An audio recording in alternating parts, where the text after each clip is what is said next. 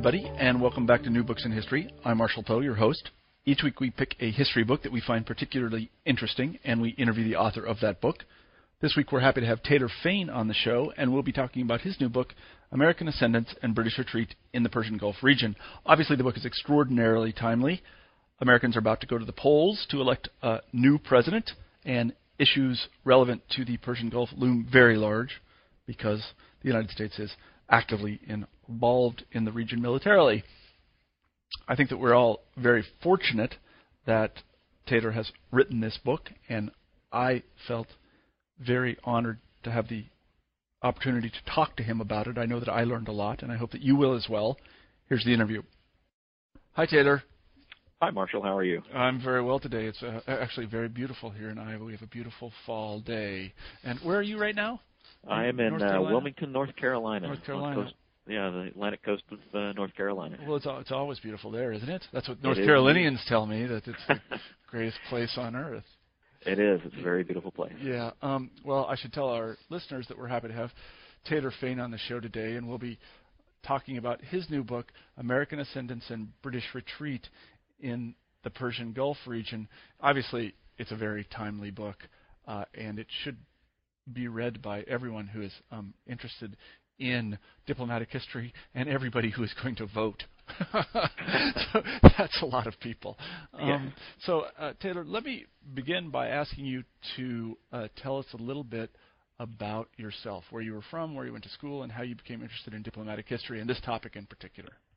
Okay. Uh, well, I guess I had kind of a kind of a gypsy childhood. I was a, an Air Force brat. Uh, Mhm. Lived overseas a little bit in, in Greece. Uh, went to the University of Virginia as an undergraduate. Uh-huh. uh, double majored in history and, and foreign affairs actually, and uh, had no thoughts of becoming a historian as an undergraduate. Uh, thought I would uh, probably make a career in diplomacy. Mhm. Uh, went to Georgetown University, got my master's there from the uh, the School of Foreign Service, Mhm. And uh, uh, from there uh, actually went to the State Department where I was a State Department historian. Oh, is that right? Were you really? Yeah. I have a friend who's a State Department historian right now. Is that right? In fact, yes, I do. He's a. Yeah, that's very interesting. Tell, can you just tell us a few words about what you did there? That's Sure. Uh, well, I did a, a number of things. Um, I, originally, I was in a section called the Office of or the uh, uh, uh, Office of Policy Studies, uh, where we just prepared a lot of background materials for Mhm. policymakers on various uh, Mhm. uh, historical subjects. uh-huh. Uh, and then I uh, uh, worked as an editor of the uh, Foreign Relations of the United States series right. for my last two or three uh, years there, the big documentary history project. Oh yeah, I, I know. I know it very well. It's a beautiful thing. It really is a beautiful thing. Well, that was uh, that was certainly something that taught me a, a lot about history and a lot about the archives, and, Mhm. and convinced me to be a, to be a historian. Yeah, I can't imagine a better preparation for being a diplomatic historian than working on FRUS, as I call it. I don't, I don't know what you guys call it, FRUS or something. Thrust. But yeah. exactly. Yeah, Exactly. because I've used it in my own work, oddly enough, and it is really for those of our listeners who haven't seen it. It is, it is an amazing thing. I mean, it, you really can read the history of American foreign policy through documents by just picking up any volume. Yeah, you sure can. It must You have sure been can. amazing to work on that. Well, my, my hat's off to you guys for that. That's great. So, Well, it uh, it actually uh, taught me a good deal about history, but it also it also taught me how many people in the State Department are uh, actually trained as historians Oh, who yeah. aren't just State Department historians. mhm. Um, one of the people I worked with uh, was uh, in the Office of uh, Policy Planning and Coordination in the Bureau of Inter-American Affairs, and Mhm. was doing a, a project with him about Nicaragua, and he had his uh, PhD in history from UNC Chapel Hill. Really, and I yeah. remember him saying to me, uh, "Boy, you guys in the historian's office don't know don't know how lucky you are to be able to sit back and look at the big picture." yeah, no, it's nice. And uh, you know, that's that really struck me. That was that was true, and I kind of decided, you know, I I do just want to look at the big picture. Uh-huh. Maybe maybe my my career lies elsewhere, Uh-huh. maybe uh, in academia. uh huh. But uh, what one of the projects I uh, worked on there was uh, uh, was I was actually there during the first Gulf War. Uh huh. Uh, we were preparing all sorts of background studies for uh, higher ups in the department, and Uh-huh. one of the things that I was charged with doing was was writing a, a detailed chronology and, and analysis of uh, uh, American policy toward previous Iraqi claims on Kuwait. Mm-hmm. And uh, during the time that I was uh, preparing that study, it sort of introduced me to the whole uh, uh, history of British involvement Uh-huh. in the in the Persian Gulf region. Uh and I became uh, pretty convinced that uh, uh, contemporary policymakers just don't properly appreciate the the impact that the the British presence there has has had on uh, uh, uh, contemporary American foreign policy. Ain't it the truth? And uh, yeah, I, I think you're right. Um, uh, and especially the way British power fell apart there, and mm-hmm. and uh, sort of American efforts to to keep Britain involved in the Gulf for as long as possible, and mm-hmm. then to find surrogates for British power in the mm-hmm. Gulf after British finally left in yeah. 1971. Yeah and uh, I decided that uh, when I returned to graduate school to get my my doctorate, uh, which was also at the University of Virginia, Uh-huh. studying with Melvin Leffler, Uh-huh. um, I decided to to pursue that uh, that subject. Uh-huh. Yeah, that's very interesting. I I uh, I would like to um, I would like to use you as a contact for some of my students that are interested in going into into into Sure. State Department service and this kind of thing because you know I I, I think that um, you know one of the things that uh, very much uh, recommends I'm sure recommends you to your students is that you actually have what I not so delicately call real world experience. and I That have is- some of it too. I worked in a corporation for about five years and Hmm. uh and so I'm able to tell them about what they need to do. And I think that you're exactly right about you know studying history in general. It does prepare you to do so many very worthwhile things. And I can't speak to the situation in North Carolina, but here at Iowa, it's often the case that you know young history students don't know about um, the possibilities in things like government service. Well, that's very true. Yeah, there's lots of uh, uh, you know every federal agency seems to have their own historical office. Absolutely, yeah. Uh, the State Department, uh, you know, the CIA has a pretty sizable Mhm. historical staff. Mhm, mhm. Uh, uh, just about every federal agency has their their historical office with Yeah, some really exactly- fine historians working yeah. there. Yeah, and I, I tell my students about these places and also the analysis or intelligence departments that all the branches have and um, Mhm. you know, State Department itself has. There's really quite a, a lot of work that can be done for you know by historians in in government offices that I, I don't think that it's at least out here it's it's not widely recognized. But but I you know I, I, I your students must just um, love the stories you probably tell about working in the State Department. Yeah, that their their ears perk up a little bit. I imagine they- that they really do. Yeah, having a practitioner there, I'm sure they're extraordinarily glad to have you. Um, I'll just uh, tell them to pay you more right now. Uh, if the dean is listening, please pay Taylor more, um, because he has more competency than his colleagues. And don't tell your colleagues I said that. So, in any event, um, was this was it this book started as your dissertation then? Uh, it did. It Mhm. did. Yeah, it was a, a, a modified and expanded version of the dissertation, just like everybody's first book. Yeah, mine was as well. No, that's exactly right. Um, although in my case, the the press took so long to print it that my second book was out before my first one. Odd thing, but um, in in in any event, um, maybe you could tell me a little bit about the uh, historiographical background for this particular topic. That is, the American engagement with the um, Persian Gulf region and the British retreat. What had been written prior to your book? Well, you know, uh, um, it seemed to me that everything that had been written, or most things that had been written about uh, the United States and the Gulf, had sort of uh, tried to wedge the Persian Gulf itself into the larger geography of, of the Middle East, and you Mhm. would find it as, you know, a, a chapter or a subsection of a chapter uh, about the the larger relationship uh, between the United States and the Middle East. And uh, uh, you know, it's actually something that's quite distinct, and I Mhm. don't think you can really quite fit it in with discussions of the Arab-Israeli problem as well. Although it, obviously it's related tangentially, Mhm. uh, more than tangentially. But uh, uh, it, it struck me that uh, it would have to be conceived as part of a, a, a much different geography. Mhm. Uh, uh, um, you know, the the Persian Gulf, the Arabian Peninsula, Southwest uh, uh, Asia, uh, even the Indian Ocean and East Africa uh, kind of form a, a geographic whole that I think uh, American policymakers and, and certainly British policymakers thought of uh, at the same time. There have been many good British histories of uh, the period uh, uh, that relied almost exclusively on British archives. Um, William Roger Louis's British Empire in the Middle East that covers the period from 45 to 51 is kind of the classic uh, uh, treatment of of the area and certainly influenced uh, uh, my work as well. Um, but uh, you know, Michael Palmer, uh, who used to be a U.S. Navy historian and now teaches at East Carolina, had written a good book called Guardians of the Gulf uh, about uh, U.S. policy in the Persian Gulf region, and there were lots of kind of smaller monographs about different Mm-hmm. episodes and uh, uh, different sets of bilateral relations, Mm-hmm. but no sort of overview. I Mhm. thought of Mhm. uh, uh, the United States and, and the Persian, the greater Persian Gulf region, including the Arabian Peninsula and uh, the Indian Ocean and even Mhm. the Horn of Africa.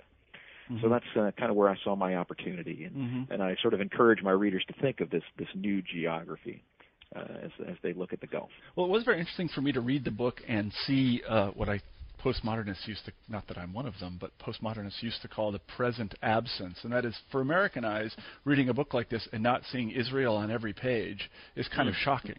And I kept looking for it to come up, and then I thought, well, this is obviously quite intentional that this that it is not brought up. That in fact this region has a coherence that I didn't really recognize. And I think the book does a terrific job of, of pointing that out. That there is a life separate from the Israeli question in this er- in this this area, and of course, Mhm. obviously, it subsisted forever before, um, you know, the the Declaration of Independence or the foundation of the Israeli state. So Yeah, that's true. I, I really That's thought. I, th- I thought it was very I thought it was very interesting in that way because you really th- th- th- there's a story to be told that is entirely separate from the Israeli question almost, Mhm. and and Now they they are related, and Yeah. you know any any diplomat who's of been in the Gulf since 1948 will will tell you that they always get an airful from their their Arab hosts, uh, uh, you know about uh, about Israel Mhm. and how it uh, how uh, you know your your Western country's relationship with Israel may very well shape your relationship with us, yeah but at the same time they they tended to be pretty compartmentalized yeah you know, where uh, issues of uh, of uh, uh, oil and uh, military facilities in Southwest Asia and the Gulf tended to be pretty pretty discrete Yeah, from no. the Arab-Israeli conflict. Yeah, no, I see just what you mean. I mean, it is it is kind of fascinating. If I was thinking about this after reading your book, and if you think about American involvement, which we'll come to in a second, um, you know, and and the kind of special relationships that Americans developed after World War II with, on the one hand, Iran, and then Saudi Arabia and Israel. These places are entirely different. I mean, they're really Yeah. they're really very different cultures. You're Um, right. And to You're think of them as a kind of whole is is kind of crazy. It's a little bit like the category Asia. I'm never quite sure what Asia is because it, it includes just everything. It, mm-hmm. It's not really a good category at all, and neither is I think our kind of folksy notion of the Middle East. That it just it, it's it's sort mm-hmm. of it's it's this broad swath of the world where bad things happen. I don't I don't think we can Americans can generally be more more specific about it than that.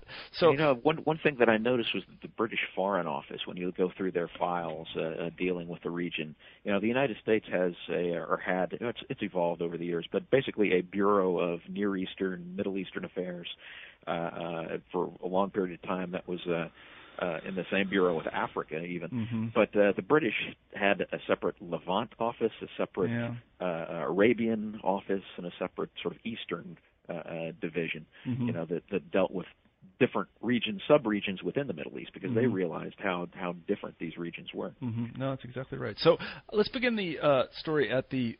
I was going to say beginning, but of course it's never the beginning. Let's begin with um, British involvement in the Middle East. Uh, I guess it was in the 18th century. How did the British come to be involved there?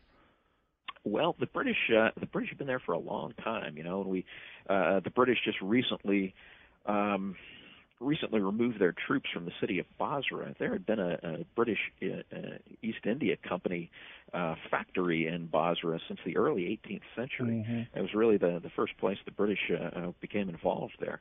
Uh, the British really became involved in the Persian Gulf region during the era of the Napoleonic Wars. Um, they were worried about French influence in the region, but they were more worried about local pirates uh, uh, that were preying on Indian shipping in the Persian Gulf. Mm-hmm. Uh, the Persian Gulf had always been an area that was important commercially to British India. It was always a uh, uh, sort of a traditional seaborne invasion route uh, uh, for peoples attacking Indian territories. Uh, so the British became pretty concerned about the region and uh, sent uh, various naval expeditions to broker uh, a, tru- a truce between the, the warring factions in the region and uh, put down the pirates. Uh, uh, they eventually brokered a truce between the states, which came to be called the Trucial States, which are now Mhm. sort of the Emirates that make up the modern United Arab Emirates. Mm-hmm. Um, and they had had a presence there since the early 19th century, but you know things changed. Uh, uh, their whole emphasis came to be more on the Russian threat to the Middle East, Mhm. Persia, and uh, uh, the area, and later on a sort of German interest in building a you know railroad from from uh, Constantinople down to the, the head of the Persian Gulf, Mhm. um, and then later on oil. Uh, Mhm. Of course, became of, of great interest as the the Royal Navy converted to an oil-fueled uh, branch of the service. Mhm. Um, so British interests were, very old, and it evolved continually over the over the decades and over the centuries. And what what exactly is a um, this is a word that comes up again and again in the book and also in my own reading. I'm not a specialist on 18th or 19th century imperialism, at least in this area. What exactly is the legal status of a protectorate? Well, you know that's a good question. it, it tended to vary from uh, from place to place in the Persian Gulf. Basically, you know, they they had a great deal of autonomy themselves, but agreed to let the British control their external their defense and their external relations. Uh-huh. And the British signed a number of these exclusive agreements with the various uh, uh, emirates in the Gulf region, uh, most notably Kuwait in 1899. Mm-hmm. Um, and you know, to a to a large extent, the uh, the local rulers there were were happy to sign these agreements because they saw the British as a as a counterbalance to um, Ottoman uh, Mhm. power in the region, which was Mhm. fast disintegrating. Yeah. But uh, uh, they kind of saw you know the British as uh, an important new patron uh, in the area. Mm-hmm.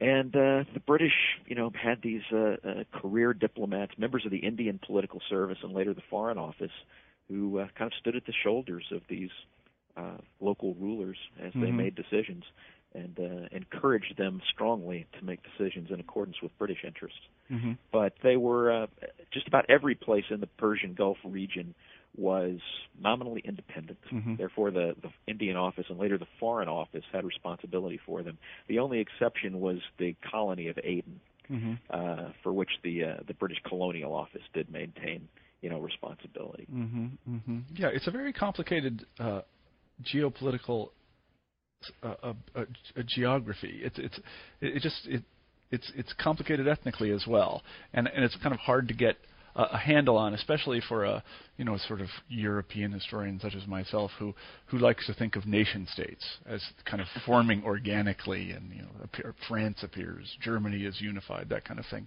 You don't Mhm. see the same processes in this area of the world. No, Um, you don't at all. You yeah. don't at all. In fact, you know, the the issue of modern of borders was introduced to the region by the by the British. Mhm. Uh, these, you know, uh, uh, drawing borders in the sand Mhm, became yeah. a, a big preoccupation of the British. Yeah, why don't you talk a, talk a little bit about that because it's something that gets mentioned in the press occasionally, you know, especially with reference to Iraq, and, and people will say kind of offhandedly that Iraq was a creation of uh, uh, several British fellows in a room with a map and a red pencil. Um, what what uh, what what what is the status of that statement? How, what is the real story? Uh, well, you know, that's not too far off the mark. Um, uh, you know, these these areas uh, were regions within the uh, the Ottoman Empire in the 18th and 19th Mhm. century, and up until the end of the First World War. Mm-hmm.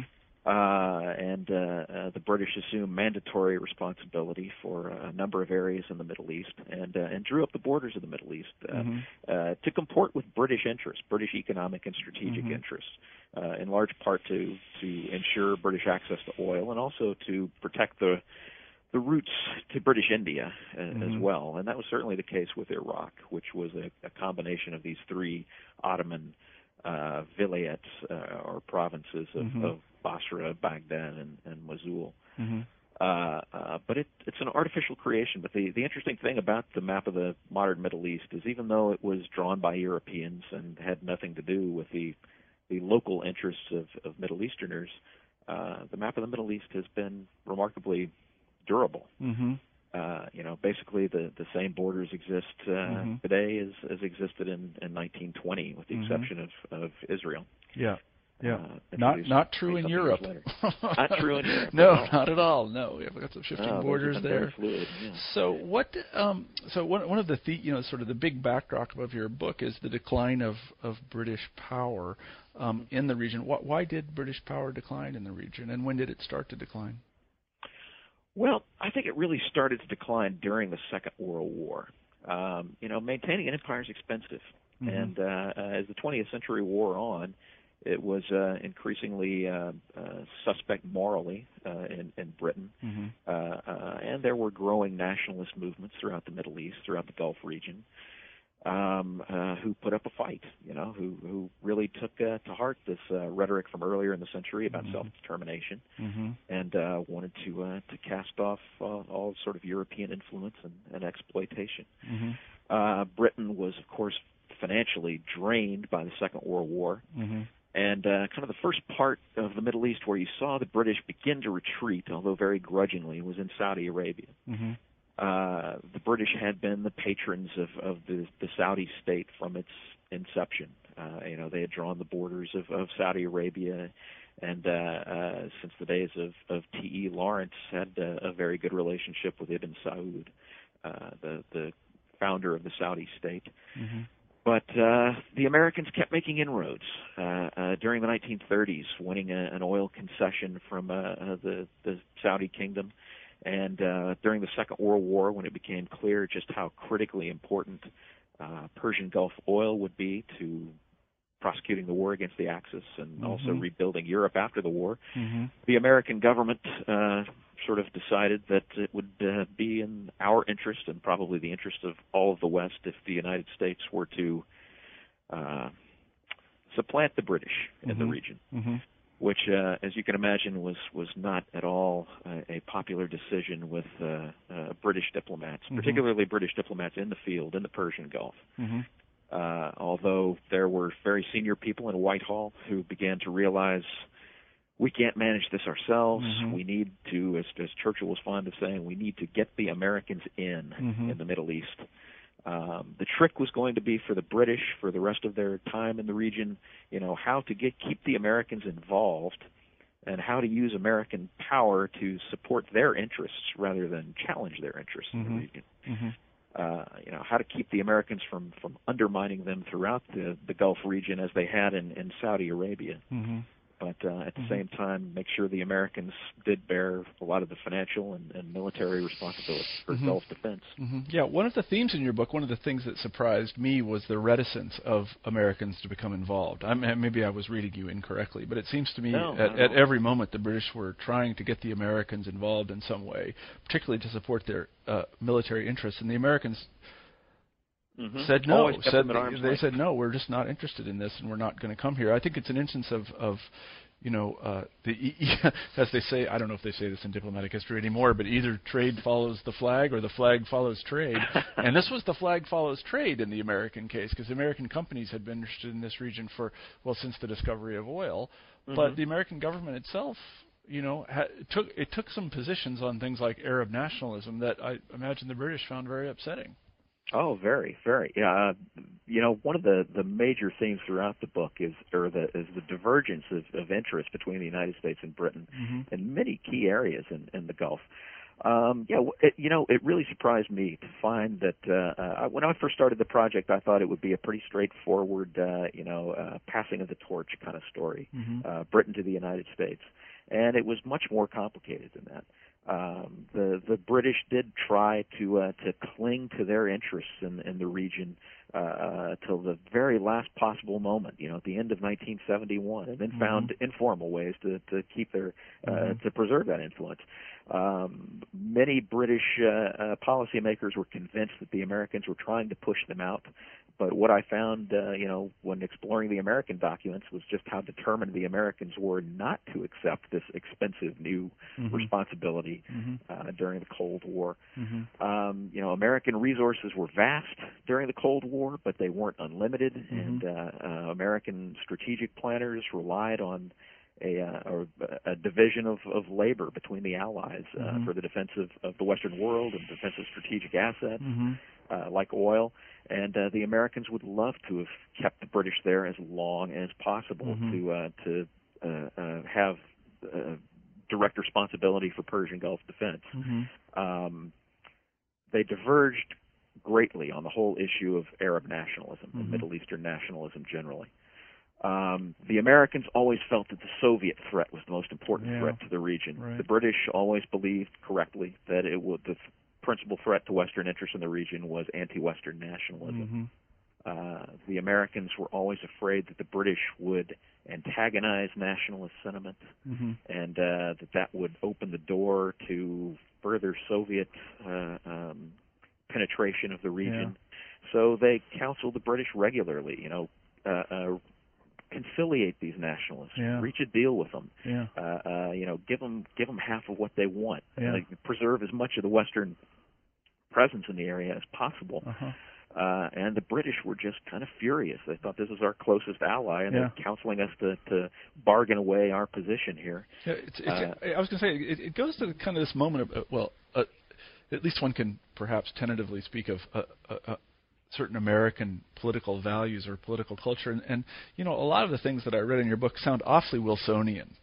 That that there was this kind of Wilson hangover that they never Americans never seem to be able to let go of the notion of self-determination, even when it's really quite harmful to everybody's interest. The, the sort of very basic notion that people should decide their own fate, and particularly ethnic groups. And the Americans were, were always, you know, saying to the British, "Well, when are you going to let these people go?"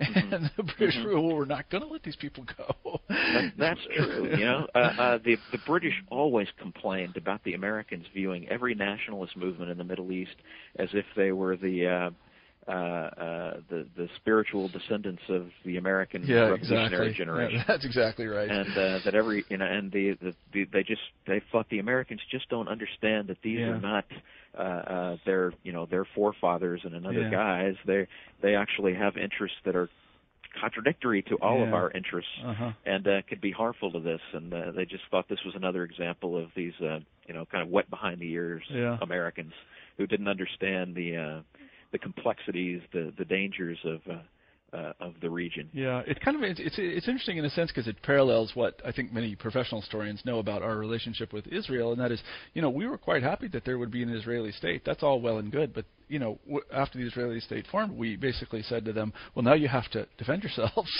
we're, we're not going to do it for you. I mean, this is your deal. This it's it's Mhm. your show. It's not ours." And uh, you know, it wasn't we, until the late '60s. yeah, we have a profoundly, profoundly ambivalent relationship with Israel about these things, and I just think Americans have forgotten this entirely.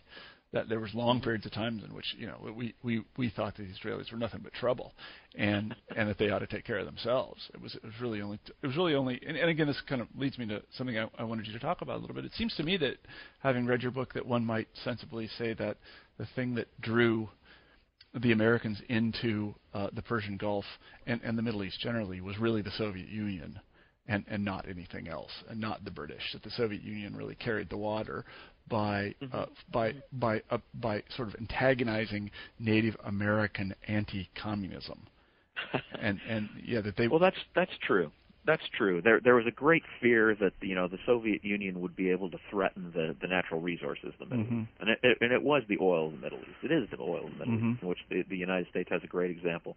Not because and this this is a point I always try to make to my students. Not because the United States is so dependent on Persian Gulf oil, Mhm. because the United States actually consumes a relatively small percentage Yeah. of Persian Gulf oil. Yeah. It's the fact that it's so important to Western Europe yeah, right. and Japan. hmm It was so important to post-war reconstruction. hmm Uh, it was so important to uh, to waging that uh, uh, Cold War with the Soviet Union hmm uh, uh, that that drove the you know the United States to become more and more involved, and to to think of the the Persian Gulf really as part of its its larger architecture of containment. Mhm. You know, defending those oil wells, making sure they didn't fall into the wrong hands. hmm hmm Uh, uh, was uh, extremely important. but I, but Whereas you- for the British, it was it was their financial interest in Yeah. the region and other more parochial interests. Yeah, I, th- I think you make a very good point, and it's one that I think still um, needs to be it needs to be revisited today, and that is that you know throughout the 1940s, 50s, and 60s, 70s, I would even say it. it it wasn't as if the United States, at least as I read your book, really needed that oil very badly, but the British certainly did, and so did the Germans, and so did the Japanese, and they, uh, the, the Americans understood this as a kind of, uh, the, these were um, um, bricks in the larger wall of containment. So we, we needed to Yeah. secure these resources for our allies.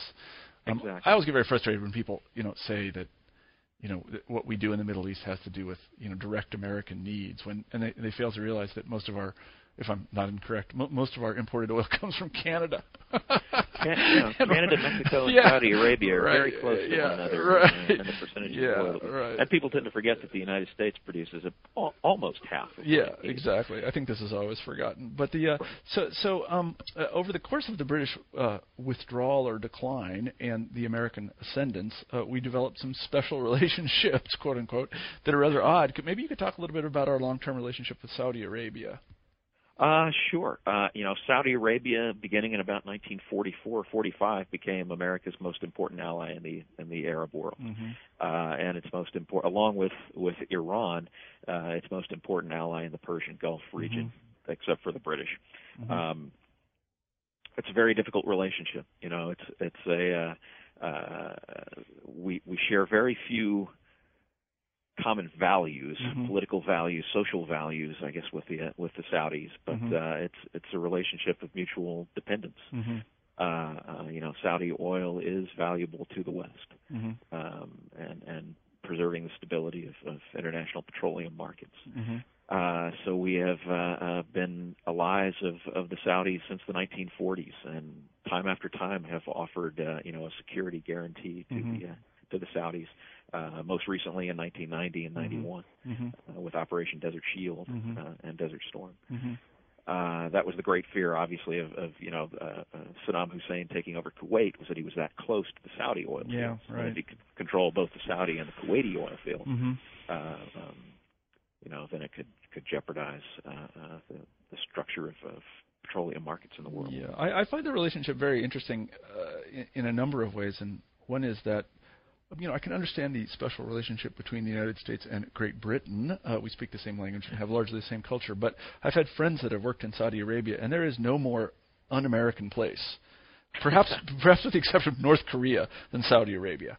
It, it is That's- it is that's true. nothing like the United States. Nothing. No, it's it's uh, it's you know it's a it's an absolute monarchy. Yeah, right. One of one of the last in the world. Yeah, I know. It's it's very it's a very odd thing. We don't really, and, and it's it's quite remarkable. Uh, you know, I, I guess I should give, we should all give credit to uh, American diplomats for maintaining that relationship against. You know, I, I always wonder how, why is it was it the case that uh, Arab nationalism didn't uh, get the the better of the Saudis when it did get the better of the Egyptians and the Syrians and so on. and so forth? I, I don't know. Do you know the answer to that question? Wh- Why did it not Yeah, get the better why- of, of yeah. Well, there was a great deal of effort put into uh, uh, supporting the Saudis as sort of a, a counterweight to uh, uh, um, uh, anti-Western kind of secular Arab nationalism in the Mhm. 1950s and 1960s. Mm-hmm. And uh, people tend to forget that actually in the early 50s, the Saudis got along surprisingly well with Nasser's Egypt, Oh, and did uh, they? Actually yeah, provided a lot of the money for a lot of uh, uh, um, Nasser's anti-Western uh, uh, subversive activities Uh-huh. in the area. But then it became sort of clear to the Saudi king that Nasser was eventually going to be gunning for him Yeah. as kind of a symbol of the old order Right. and uh, he became in, uh, uh, more and more disenchanted, and the United States began to sort of uh, set him up as as the uh, you know an opposite pole Mhm. to uh, uh, uh, anti-Western secular nationalism in, Mhm. in the region.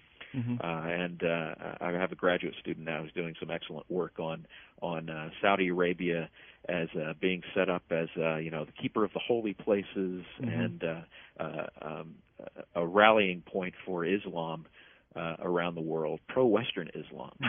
Pro Western Islam, yeah. yeah. Yeah, no, it's very interesting. Now let's talk a little bit about uh, Iran, and I think you know most of what Americans remember about uh, Iran um, comes from the hostage crisis Sure. incident, and then uh, they they might be aware that there was a war between Iran and Iraq. I don't really know, but I, I'm I'm fascinated uh, uh, by by this particular episode um, because I- Iran is a, a really a very different sort of place than say Afghanistan or Iraq or Saudi Arabia. It's a, it's a Mhm. it's a very Mhm. ancient culture. It's a very interesting sort of lo- locale. The, the, um, many Americans know Iranians. Um, I know Sure. many Iranians, and they're remarkably sophisticated people. Uh, they tend to be very cosmopolitan. Um, their their their um, their religion tends to be much more moderate. Um, maybe you could explain to us exactly how uh, we uh, became involved with the Iranians. Uh, sure. Well, you know that goes back to the early 1950s. Actually, goes back to the Second World War. Uh, uh, Iran was sort of a conduit for for Western aid to the Soviet Union. Mm-hmm. uh, during the war and had been divided between the British and the Soviets uh, during the period. It had always been an area of, of British influence Mm-hmm. uh, to the point where the the, the Iranians deeply resented uh, British economic control in their in their country. Anglo-Iranian Oil, which is now BP, had an enormous facility in southern Iran that was nationalized by the Iranians in the early 1950s, mm-hmm. and after a, a two-year standoff, uh, the British and the Americans eventually uh, cooperated to depose Mohammad Mossadegh, the, yeah. the nationalist uh, prime minister of of uh, Iran. And that was in 1956, or when was that? Was that was in 53. 53. That I'm sorry. 53, yeah. Okay. Yeah. After which the British lost their monopoly on uh, uh, Iranian oil, mm-hmm. and uh, at American insistence accepted uh, a multinational consortium in the region, which the United States had a had a great deal of uh, had a great share of the interest. Uh, uh, and America again set up the the Shah of Iran as mm-hmm. a, a kind of a pole of pro-Western stability in the region. Uh, his country borders the Soviet Union, bordered the Soviet Union. Uh, he was very pro-Western, although he wasn't above playing off the Soviets and the United States against each other on occasion. Mm-hmm. Uh, but you're right. The the Iranians, uh, ethnically Persian, uh, um, very sophisticated, very cosmopolitan, and uh, really sort of uh, look down their nose at the Arabs across on the other side yeah. of the Gulf. Yeah. Uh, one of the the great strategy the United States had in the wake of Britain's withdrawal from the region was to encourage the Saudis and the uh, Iranians to be what uh, what the Nixon administration called the twin pillars mm-hmm. of uh, pro-Western stability in the region. Mm-hmm. What they failed to understand was that they viewed each other more as rivals in the mm-hmm. region than as allies. Mm-hmm. And uh, the the uh, there's a, a, a great quote in in my book from the American ambassador in, in Tehran, Armin Meyer, who uh, said that you know was was basically outlining why the Iranians kind of uh, looked down on the Arabs. They thought they were culturally inferior, mm-hmm. and and he said, and of course there's uh, there's always the uh, the kind of fight over uh, a shared inheritance uh, you know, when the British left, that would uh, make sure that they they remained adversaries rather mm-hmm. than important allies. Mm-hmm, mm-hmm. I know that uh, I had uh, a number of contacts. This is actually in the 1990s. Uh, that is people that I worked with, uh, senior historians who worked in the area, who were um, invited to Iran in the 70s, actually, by at the behest of the um, of the Shah to come help set up the Iranian system of higher education, and they they describe just truly lavish building projects and just absolutely remarkable things that were being done there under the Shah. Of course, in, in the context of this general repression, but this kind of right. huge modernizing effort that was funded by oil money and how they worked hand in glove with uh, with the United States. And then, of course, it all it all it all fell apart um, for for reasons which I guess we don't have to go into. So, um, one of the things as you as you point out in the book is that uh, once the um, once the British decided to uh, withdraw, I guess it was in the mid 60s that they started to make motions in this direction. This rather upset the Americans. Maybe you could tell us a little bit about that. Well, yeah, you know, the United States was was bogged down in Vietnam mm-hmm. increasingly in the 60s, and uh, and Persian Gulf oil did uh, uh, supply a lot of the American military effort mm-hmm. in, in Southeast Asia. Uh, and uh, there was this uh, this general feeling that uh, you know the United States can't uh, can't come to the rescue of, of the Persian Gulf region if the British decide to to leave here. We can't step into their shoes. Mm-hmm. Uh, uh, therefore, the Johnson administration made every effort to encourage the British, please remain there as long as you can.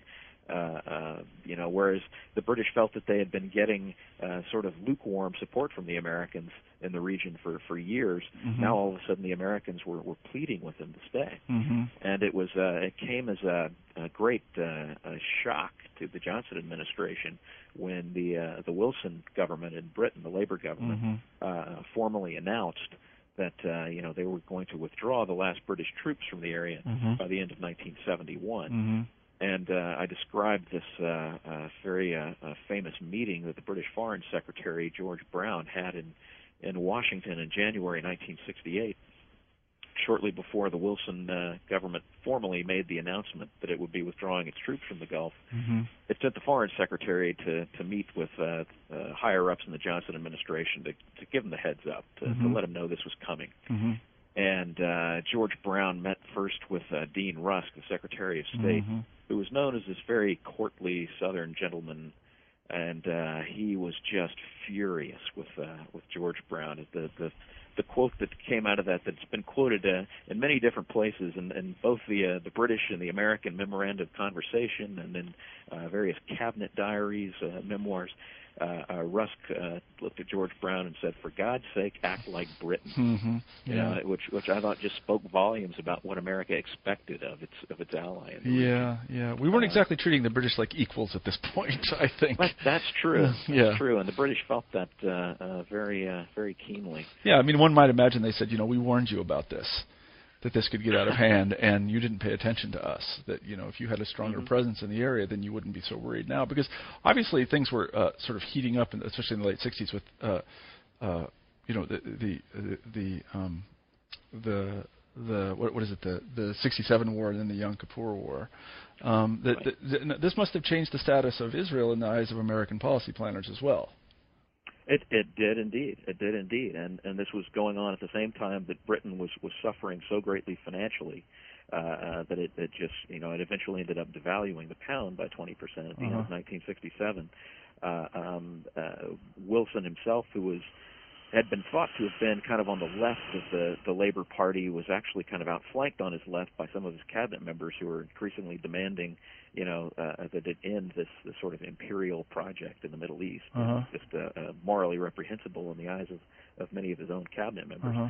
and uh, these things kind of came together. They had suffered during the, you know, there was a, a an, oil embargo, an oil cutoff during the 1967 war, and uh, uh, later on in '73 it was uh, again oil cut off to, by the, the um, Organization of Arab uh, Petroleum Exporting Countries within OPEC. Uh, uh, uh, of any Western country that was thought to have given aid to the Israelis during that war. Uh-huh. So, uh, uh, yeah, the British, uh, you know, really felt like they were between a rock and a hard place. hmm And how, how you you you, uh, you mentioned that uh, it did change the relationship between the United States and Israel at this point. Uh, was it the case that the Israelis were uh, had sort of r- their stock had risen in the eyes of the um, the Americans? When is this? Uh, the, the cliche that everybody knows is our aircraft carrier in the Middle East. Um, w- w- was this at the moment at which Israel became our aircraft carrier in the Middle East? the middle. well, you know, and, and shortly thereafter, uh, uh, uh, the United States became increasingly alarmed at the amount of Soviet aid that was given to the Arab government no, fighting very uh. Yeah. uh, in the in the region and you know against Israel in 1967. yeah. Um, the United States had been pretty content to let the the French supply a lot of Israel's military needs, although the French were Right. uh, beginning to understand that uh, you know the Arab oil would not be forthcoming if they kept supplying military goods to, to the Israelis. So they they had cut that off earlier in the decade. yeah. And uh, yeah, the United States found itself moving more squarely behind Israel. Yeah. And Well, we, we we yeah we needed them at that point. It is funny you mentioned about the weaponry and so on and so forth because I know if you see pictures, I'm, I'm kind of a military history buff myself. If you see pictures of the 67 and 72 war, especially the 67 war, and you actually see what kind of equipment the Israeli had, it was uh, it was it was very often um, uh, American surplus from World War II. well, you know, in 1967, you saw a lot of. You, you, the first thing you see in the in the old newsreel footage are, are French fighter planes. Yeah, no, that's Uh, right. But by yeah. 1973, Those Mirage it's fighter the American that's fighter planes. yeah, no, that's exactly right. And then by 72, of course, the the uh, the, the Egyptians and the, and the Syrians were uh, were armed with the, the most advanced Soviet weapons. Uh, and of course, they they did relatively well. I mean, one weapon in particular I can tell you about is the, the um, you know they had wire guided anti tank missiles, which which were uh, really quite something at the time, and they they shocked the heck out of the Israelis. And the Israelis, you know, had to, you know, they really needed a certain amount of force modernization at that point um, because they were, you know, while they weren't defeated, they they certainly weren't were not handed a resounding victory. Um, Mhm. So then by 72, uh, the the British have withdrawn, and um, That's right. What is the what is the American position at that time? And, and maybe you could just take us. I know this is outside the parameters of the book, but for those listeners that would be interested, maybe you could take us, uh, if you'd be willing, from '72 to more or less the present. How, how do these? How, how does how does the American relationship in this area with the Well, Arab you know, countries develop? the the Americans had decided uh, to continue with the the Johnson administration policy of uh, um, of encouraging Saudi Iranian cooperation, and the Nixon administration uh, especially concentrated on Iran. Mm-hmm. Uh, uh, Iran became the recipient of huge amounts of Yeah. American military aid in the 1970s, and this really fit in with the the whole uh, uh, the Nixon doctrine of uh, providing military and technical assistance to our allies in key regions of the world, but Mhm. expecting them to provide the military manpower to defend themselves in the region. And this fit in beautifully with the Shah's uh, uh, vision of uh, uh, the role that Iran should play in the Persian Gulf region as essentially kind of the, the sheriff of, of the region and a great regional hegemon. Mm-hmm. Uh, so he was very pleased. Richard Nixon traveled to Tehran uh, in May of 1972 on his way home from his summit in Moscow with Mhm. uh, with Brezhnev. And uh, uh, one of the interesting things he said to the Shah, he basically he and, and Henry Kissinger had basically uh, signed off uh, or agreed to sign off on providing this the Shah with just about anything he wanted in the, in Mhm. the way of military goods. And at the end of his final meeting with the Shah, uh, Richard Nixon leaned across the table and uh, and said to the Shah, "Protect me." Well, which right. uh, is an, an Yeah. interesting way to put it. You know, uh, he he really was looking to the Shah to provide you know the United the front line of American defense in the Persian Gulf. Uh-huh. Uh, uh, so the United States, you know, continued to during the 1970s, for as long as they could, to encourage uh, uh, Saudi Arabia, but more so Iran, to to be this sort of bulwark of uh, pro-Western stability and, and defense of the Gulf. And uh, when the Shah's government came crumbling down in 1978, uh, uh, uh, you know, it, it left the United States with really no option but to become involved directly uh, in a on a large scale, politically and diplomatically, and even militarily in the Gulf. Yeah. Um, you know, Jimmy Carter in his State of the Union address in 1980 uh, articulated the, the so-called Carter Doctrine, which Mhm. said that the oil fields in the Middle East were a vital interest of the United States, Mm-hmm. and that the United States would uh, do whatever was necessary to defend them. Mm-hmm. Um, and from then on, you saw the United States more involved uh, uh, militarily in the Gulf, reflagging Kuwaiti oil tankers in the 80s, engaging in a small-scale uh, naval war with the Iranians in, in Mhm. the late 80s as as well, Mm-hmm. and uh, uh, supporting Saddam Hussein's Iraq against uh, Iran, uh, uh, you know, because they viewed uh, the spread of radical Islam in the region as a as a more potent threat, a more immediate threat to Yeah. Western and American interests than than Saddam Hussein was at the Yeah. time. That that is an odd and forgotten alliance. I think. It's, it's uh, very strange. You know. I show my students in class this this fuzzy photo of Donald Rumsfeld shaking hands with Yeah. Saddam Hussein yeah. in 1983 or 1984. Right. Uh, Yeah. but uh, and I always sort of explain it by uh, uh, telling them about uh, Lord Palmerston's victim. You know that that uh, the Britain had no permanent friends, Right. no permanent enemies, only permanent interests. Yeah. You Exactly. know, so yeah. uh, No. things could be very fluid politically. That's interesting because this provides a kind of general background. I think that our listeners would be interested in to, to, for for the uh, for the defense of, of Kuwait in the uh, or no, uh, in the um, first Gulf War. Th- th- This didn't come out of nowhere. No, no, not at all. They had been, uh, uh, like I say, reflagging these uh, Kuwaiti ships uh, uh, for a few years. Uh, um, I can't remember what the name of the operation was called, Mhm. but uh, uh, yeah, there there'd been the idea that you know we have to protect the, the flow of oil from from the region. Uh, the Kuwaitis had actually been leaning kind of toward the political left in the in the 80s, as I recall. But uh, of course, there's no more pro-American country in the world now. right? hmm No, I imagine that's has true. been in the last uh, 18 years. Um, and so, how did it w- w- when we uh, d- defended Kuwait and and was it Operation? What did they what did they call it? Desert. Desert Storm. That was Desert Storm. Yes. Uh, how did this um, ripple through the area at the time diplomatically? Uh, well, it created uh, uh, a lot of uh, sort of untenable conditions. We, you know, we now know uh, um, it resulted in a, a large uh, American military presence in Saudi Arabia, Mm-hmm. uh, uh, which uh, you know was one of the the chief um, grievances of, Mhm. of uh, Osama bin Laden and Mhm. Al Qaeda that Mhm. uh, this this Western this American military force was was defiling the uh, the land that housed the holy sites. of- hmm And where where were they where were they based? Were they based on the on the on the Iraqi border or where? where Uh, they were based. Where were they? There was the huge uh, uh, military complex, which was just closed down in the last two or three years. Uh, uh, I think it was the King Fahd Air Base, uh huh. and I'm not certain Yeah, what part of the country it Yeah. is. It's away from most population centers. Yeah. I No, right. Uh, So, it I'm also sorry. resulted in the creation of, or the recreation of the U.S. Fifth Fleet with its headquarters in Bahrain. That's right. Yes. Um, and large-scale American military bases that are still in places like the United Arab Emirates and Bahrain and Qatar. Uh, um, so Uh-huh. there's, a, there's a sizable, it's a much larger military presence, American military presence there now than the British ever had Uh huh. in the region. Uh, at its height, I believe, in the Gulf, the British only had about 8,000 troops, Mhm.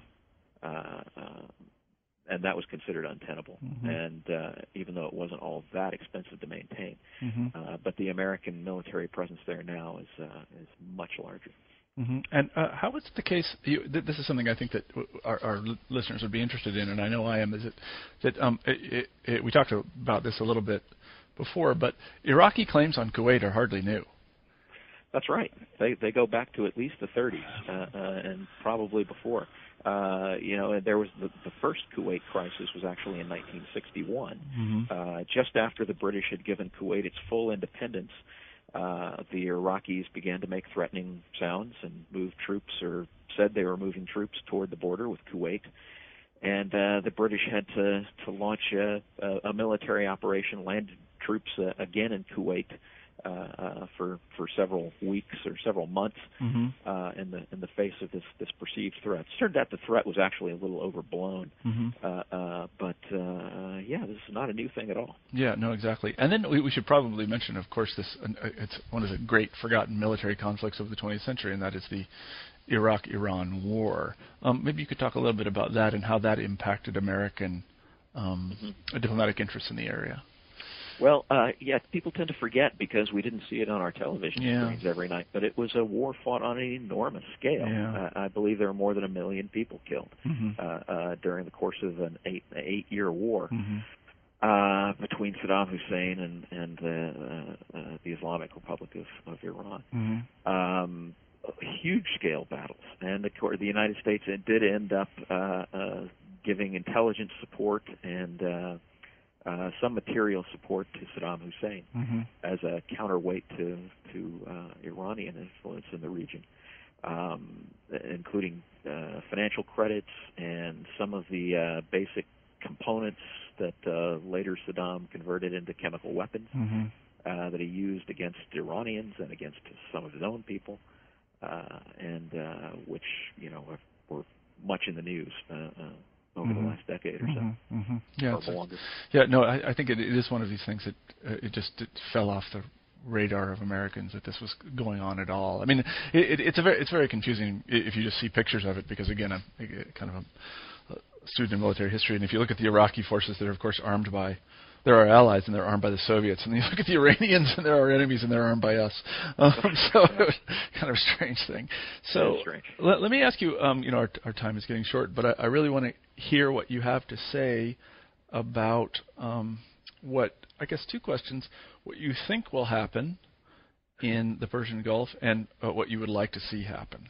Oh gosh, You can feel free not to answer those questions if you those want. Those are very hard. You know, Yeah. uh, uh, as a as a recovering political scientist and and uh, and historian now, uh, you know, I'm always a little leery of, of Sure. prognosticating. yeah. Uh, uh, um, yeah, you know, I, I try to help uh, I try to help my uh, readers and students see the the context in which current events are, are playing Yeah. out, but uh, prognosticating may be a little little beyond my. Well, I can I can put the question a little bit differently. If uh, you know, if um, you know, John McCain or Barack Obama's transition team calls you, as well they should, and says, uh, Taylor, uh, we'd like to have someone come give us a report as to what we should do. What would you say to them? you probably say no, I'm not Yeah. coming. Yeah, yeah. But if you did, we're we're com- we're, we're compelled by um, greater patriotic interest. What would you say to them? What should what should happen?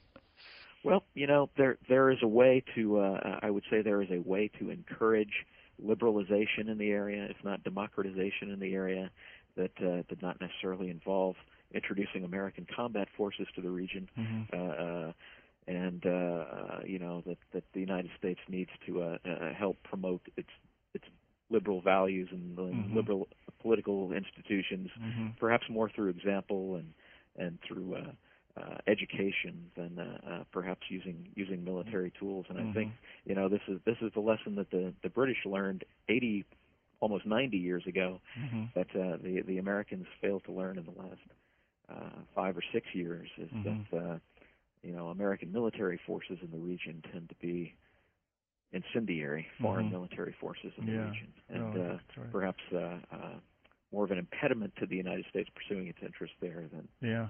than uh, uh, anything else. Yeah, this is a very difficult situation. I, I had the great good fortune to interview a fellow um, who was both a military advisor between 1970 and 73 in Vietnam, and then went on to write a book about the American withdrawal from Vietnam. His name's James Willbanks. Actually, if listeners are interested, there's an interview with him on the site, uh, and you know he had some very interesting things to say about how difficult it is to withdraw from a place like this. How how there really are, are there there there are no really good choices, um, militarily or politically, that, that you you have to make here.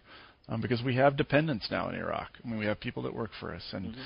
you know, there's the you know the more general uh, kind of uh, what is sometimes called the pottery barn doctrine. you know, we broke it, we bought it, and and you know, I don't I don't really I, I don't think anyone exactly knows what we should do now. I I, I really don't. right. There's no You know- easy answer to this.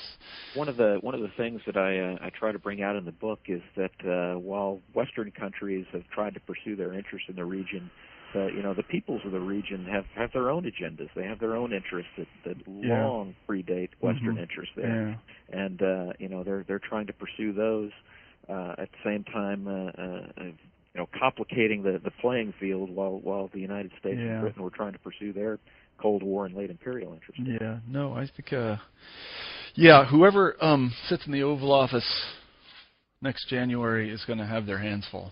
I think with They uh, certainly are. it's really quite a mess. So, um, Taylor, we've we've taken up a lot of your time, and we really appreciate it. It's been a fascinating conversation. Let me close with what has been our traditional question here on New Books in History, and that is, what are you working on now? What is your next project? Well, I'm uh, I'm kind of moving out of the uh, the Persian Gulf and uh, into the Indian Ocean uh, Mhm. with my next project. I'm I'm uh, working on sort of an, an international history of the British Indian Ocean territory Mm-hmm.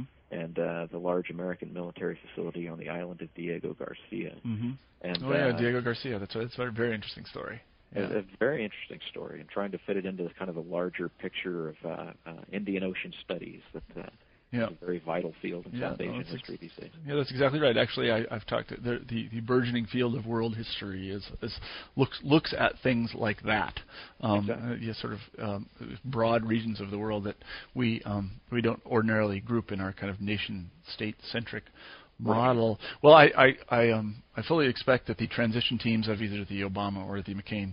Uh, um, uh, campaigns will be calling you soon, and I hope that they do. Well, I'll be, I'll be sitting by my phone. yeah, that's right. Well, um, we've been talking to uh, Taylor Fain about his new book, um, American Ascendance and British Retreat in the Persian Gulf region. It's, it's a fantastic book, and I highly counsel everyone to go uh, get it and read it, especially if you uh, are planning on voting, and I hope that you are. Um, so, Taylor, thanks very much for being on the show. We really appreciate it. Thank you. All right, take care now. Bye bye. Bye bye. You've been listening to an interview with Taylor Fain, author of American Ascendance and British Retreat in the Persian Gulf region. I'm Marshall Poe, the host of New Books in History. I hope you have a good week.